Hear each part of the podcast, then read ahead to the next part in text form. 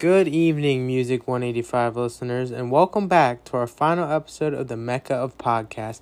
I'll be your host, Alex, and today we'll be taking a deeper dive into North American music, history, and culture. North America has a composition of vast cultures, ethnicities, and expression. In today's episode, we will talk about the hard truths, past and present, that make North America the continent that it is. To start us off today, we've developed a new segment that we like to call Music News. Joining us now live on the show is our politician, Sophia. Sophia, can you tell us a little bit more about the tragedy that occurred in Houston at the Astroworld Fest? Thanks, Alex. The biggest music news today is the lawsuit on Travis Scott, which reaches almost $2 billion on behalf of 282 victims of the Astro Astroworld tragedy. Astroworld has now been named one of the deadliest crowd control disasters at a concert in the United States. There is a lot of controversy from this tragedy, and social media use in this event has shown how desensitized Americans have become to violence and death due to the pandemic. So, how can we stop this from happening again? And who is really responsible? We are deeply saddened by the loss of life. Our hearts go out to the victims and families affected by this tragedy. Here on the Mecca podcast, we pride ourselves for standing up for justice and unity. We have faced a lot of adversity the past two years in every aspect of our society. Sarah is here now to shed some light on the hardships we have faced as a country during the pandemic of COVID 19. Sarah? Thanks, Alex. I'm Sarah, your economist, and I'm here today to talk to you about some interesting updates having to do with North America's economy specifically in the United States. Following the COVID 19 pandemic, the whole world was hit with a huge economic crisis. The U.S. is working hard to recover from that obstacle. American consumer spending dropped significantly as COVID 19 cases were rising. The car market and certain services, like restaurant dining and hotels, were hit the hardest, both during the first surge of the pandemic in early to mid 2020, as well as late summer of 2021, when the Delta virus cases were becoming more and more apparent. Recently, however, the car market has been skyrocketing with the production of certain new cars being limited due to supply shortages, which again are due to the economic hit of the COVID 19 pandemic. After turning to some fellow economists to look for more uplifting news, the American economy has started to take a turn for the better. Although we've been seeing some fairly severe inflation in certain products, American consumers haven't been frightened off, which is certainly a good sign for the economy. Consumer spending is critical when it comes to a healthy economy. With COVID cases no longer through the roof, Americans are able to go back to their jobs and are more comfortable spending money on products they couldn't spend on during the height of the pandemic. That being said, economists are optimistic about where the U.S. economy will be heading in the near future. Back to you, Alex. Thanks, Sarah. It's unfortunate what our country has gone through, and it's amazing to hear that normal life is just around the corner. Just a reminder that if you have any questions or statements about anything we've talked about, don't hesitate to give us a call at 1 800 MECCA. Oh, look at that. It looks like we have a caller right now. Hello, you're live on the Mecca of Podcast. How can we help? Hey guys, I just wanted to call in and let you know that the issues with COVID in the car industry are very substantial. In fact, last year my 2001 Jeep Cherokee finally broke down thanks to a series of bad engine overheats. I wanted to buy a nice used car to replace it, but many of the vehicles I was looking at are now more expensive than their original ticket price. I hope we can get through this soon, and keep it up, you guys make a great show. We appreciate your generosity. Thank you so much for listening to the podcast. It means a lot to all of us. Now it's time to shift gears into our next segment where we will hear from Madison and Zach about American culture and music. Take it away, guys. Thanks for the intro, Alex. As you just heard, I'm Madison, your ambassador, and I'm here with Zach. I'm the ethnomusicologist. Today, I'm going to be talking to you all about how music can vary across different cultures based on background. In particular, I'll be focusing on a song called Miss Sue from Alabama. There are tons of different versions of this song, and they all vary based on the experiences of those who sing it, in this case, children. This song is so interesting because the rhythm of it always stays extremely similar, but the lyrics are so vastly different. Let's listen to two examples so we can hear the difference. Miss Sue, Miss Sue.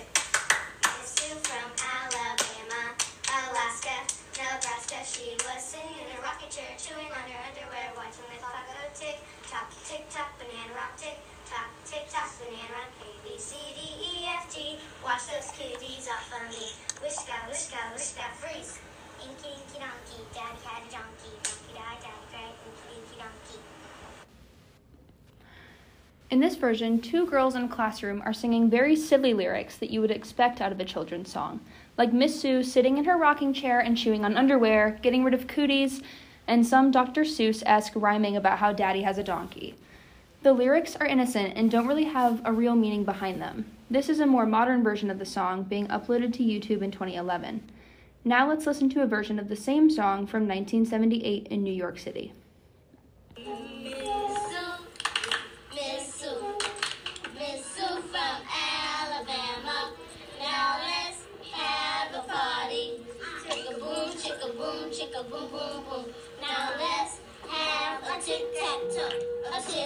Tic, a tic tac toe. Now mother in the kitchen peeling white potatoes. Father in the alley drinking waternator. Mother in the place waiting for the clock to go boom, tick tock. Boom tick a wally wally boom tick tock boom tick a wally wally boom tick tock boom tick a wally wally boom tick tock boom tick a wally wally boom tick tock boom tick a wally wally boom tick tock boom tick a wally wally boom tick tock boom tick a wally wally boom tick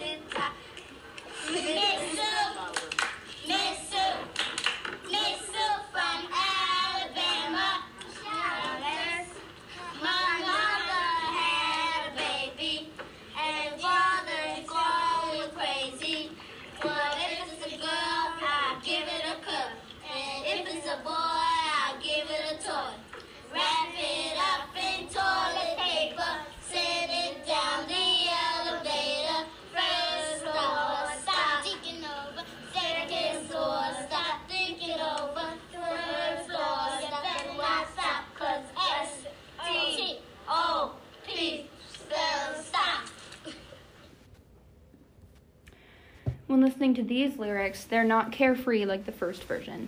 The kids are singing about their experiences with living in poverty. They sing about a mother in the kitchen peeling white potatoes and how she's expecting a baby, and her husband being stressed about how to provide for said baby. They sing about what they would give the baby, whether it was a boy or a girl, and then in the very next line they sing, quote, wrap it up in toilet paper, send it down the elevator, end quote, which is most likely a metaphor for abortion. They go on to sing what sounds to me like, quote, first store, stop, think it over, second store, stop, think it over, end quote, which could mean that while walking down the streets of their neighborhood, they see stores that they have to think twice before going into because they don't know if they'll be able to afford what's inside. This song is a great representation of how life in poor parts of a city can be, and in this country, most people that live in poorer parts of those large cities are minorities. The clear difference between the first and second versions of this song is how economic inequality affects people and how they grow up to experience life. For the children in the first song, they will probably grow up with very little societal troubles, while the children in the second song will most likely have a plethora. Miss Sue from Alabama and many other songs allow minority groups to be able to express how American society affects them in a way that white people do not experience or fully understand. And these differences are one of the most foundational parts of minority and African American music. Thanks for that beautiful statement, Madison. I couldn't agree more. I'm here today to talk about a seemingly unusual recording of the song Dueling Banjos.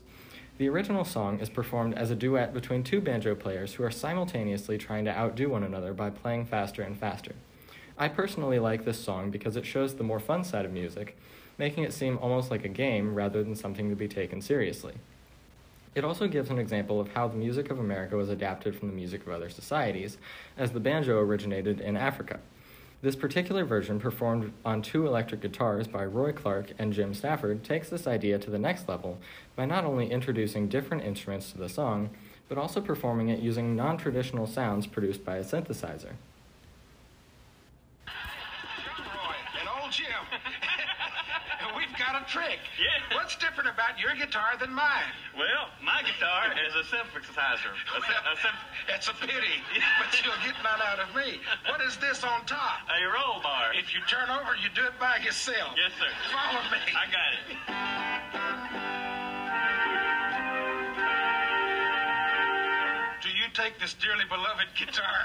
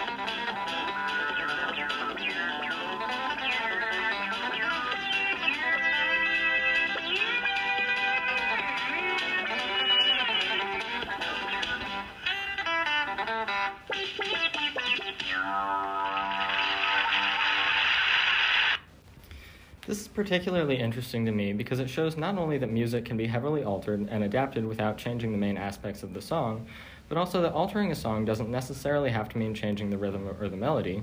It could mean something like changing the instruments or even just playing sounds that fit the harmonic structure and rhythm, making the song sound very different and yet still recognizable as the same song. It also emphasizes how music has evolved over the, over the years, being performed with electronic instruments and being performed in front of viewers for entertainment purposes rather than solely as a representation of culture. Very fascinating information, Madison and Zach. Thank you guys for sharing.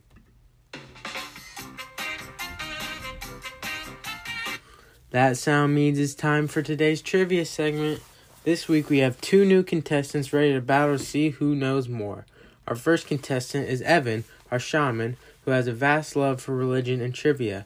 Facing him today is Aiden, our historian, who has a vast knowledge of all things past and present. You guys already know the drill. I'll ask the questions, and the first one to ring in with a correct answer wins a point. At the end, the person with the most points wins. If you hear this buzzer, that means Evan has rung in. And if you hear this buzzer, that means Aiden has rung in. Let's start with question number one. Evan, Aiden, good luck and have fun. One of the most famous songs in defining the massive blues music movement is the Matchbox Blues. This and many other African American songs about hard times and personal struggles drew whites into African American sounds. What artist made the first recording of the Matchbox Blues? Aiden, let's hear your answer. The first known cover of Matchbox Blues was by Blind Lemon Jefferson in 1927, but a similar song called Lost Wandering Blues was recorded by Ma Rainey in 1923. In fact, the Beatles recorded a song called Matchbox that was released in 1964, which took strong influences from that classic African American blues sound. All right, good job, Aiden. That's one point for you. Our next question came from one of our amazing and curious listeners. He says, I know African influences brought many things to the New World. Since their arrival, enslaved and free Africans have created sounds, rhythms, and lyrics in many aspects of North American music. What instrument in North America were most heavily impacted by Africa? All right, Aiden, again, take it away. This is actually a really good question. There are many African instruments that have taken root in North America, including a lot of different types of drums and flutes. But two of my personal favorites are the fiddle and the banjo. The fiddle appears to have come from northern Africa and Egypt around the era of the Byzantine Empire, and was a favorite of slaves who needed to play more quietly than drums or flutes could manage. The banjo originated in Africa as a gourd with a rawhide stretched over it and about three to four strings. It became a very popular minstrel instrument to accompany percussion sounds across the U.S. and is still played in a lot of country and folk bands today. Man, Aiden is on a roll. That's two points on the board. Let's see if Evan can catch up in the home stretch. Now, for question three Can either of you tell me three genres of music by African Americans? Yes, that's me. Well, there are actually a ton of different genres of music from Africa, But to name the three that I find most significant, I'd say jazz, the blues, and gospel music. And of course, these genres later expanded into other genres of music like bebop and soul music. Good job, Evan. Evan is now on the board. The score currently is Aiden 2, Evan 1. Now, for the final question. If Aiden gets this one, he wins. If Evan gets this one right, they tie. Now, can you guys tell me how music fits into the American economy and how it affects it? Me again. Here, music is thought of as a product which can be bought or sold. The top artists out there are experts in creating music that reaches the top of the chart, where it becomes a hit and gains the most listeners. Other artists often try to mimic this song to repeat its success and make lots of money. So, in the music industry, lots of music isn't made just to express one's feelings or connect with people, it's made just to make a lot of money. All right, listeners, that wraps up our final podcast. It was a pleasure from all of us to share these recordings with you, and we are greatly appreciative of your support. Today was a unique and information packed episode about North America and its rich and heavy history. We hope it was interesting to hear and learn how music and culture is so intertwined and the way that American culture functions. We hope you heard, learned a lot from this episode, and most of all, we hope you enjoyed being here with us. Thank you for tuning in to the last episode of the Mecca Podcast. We'll catch you guys on the flip side.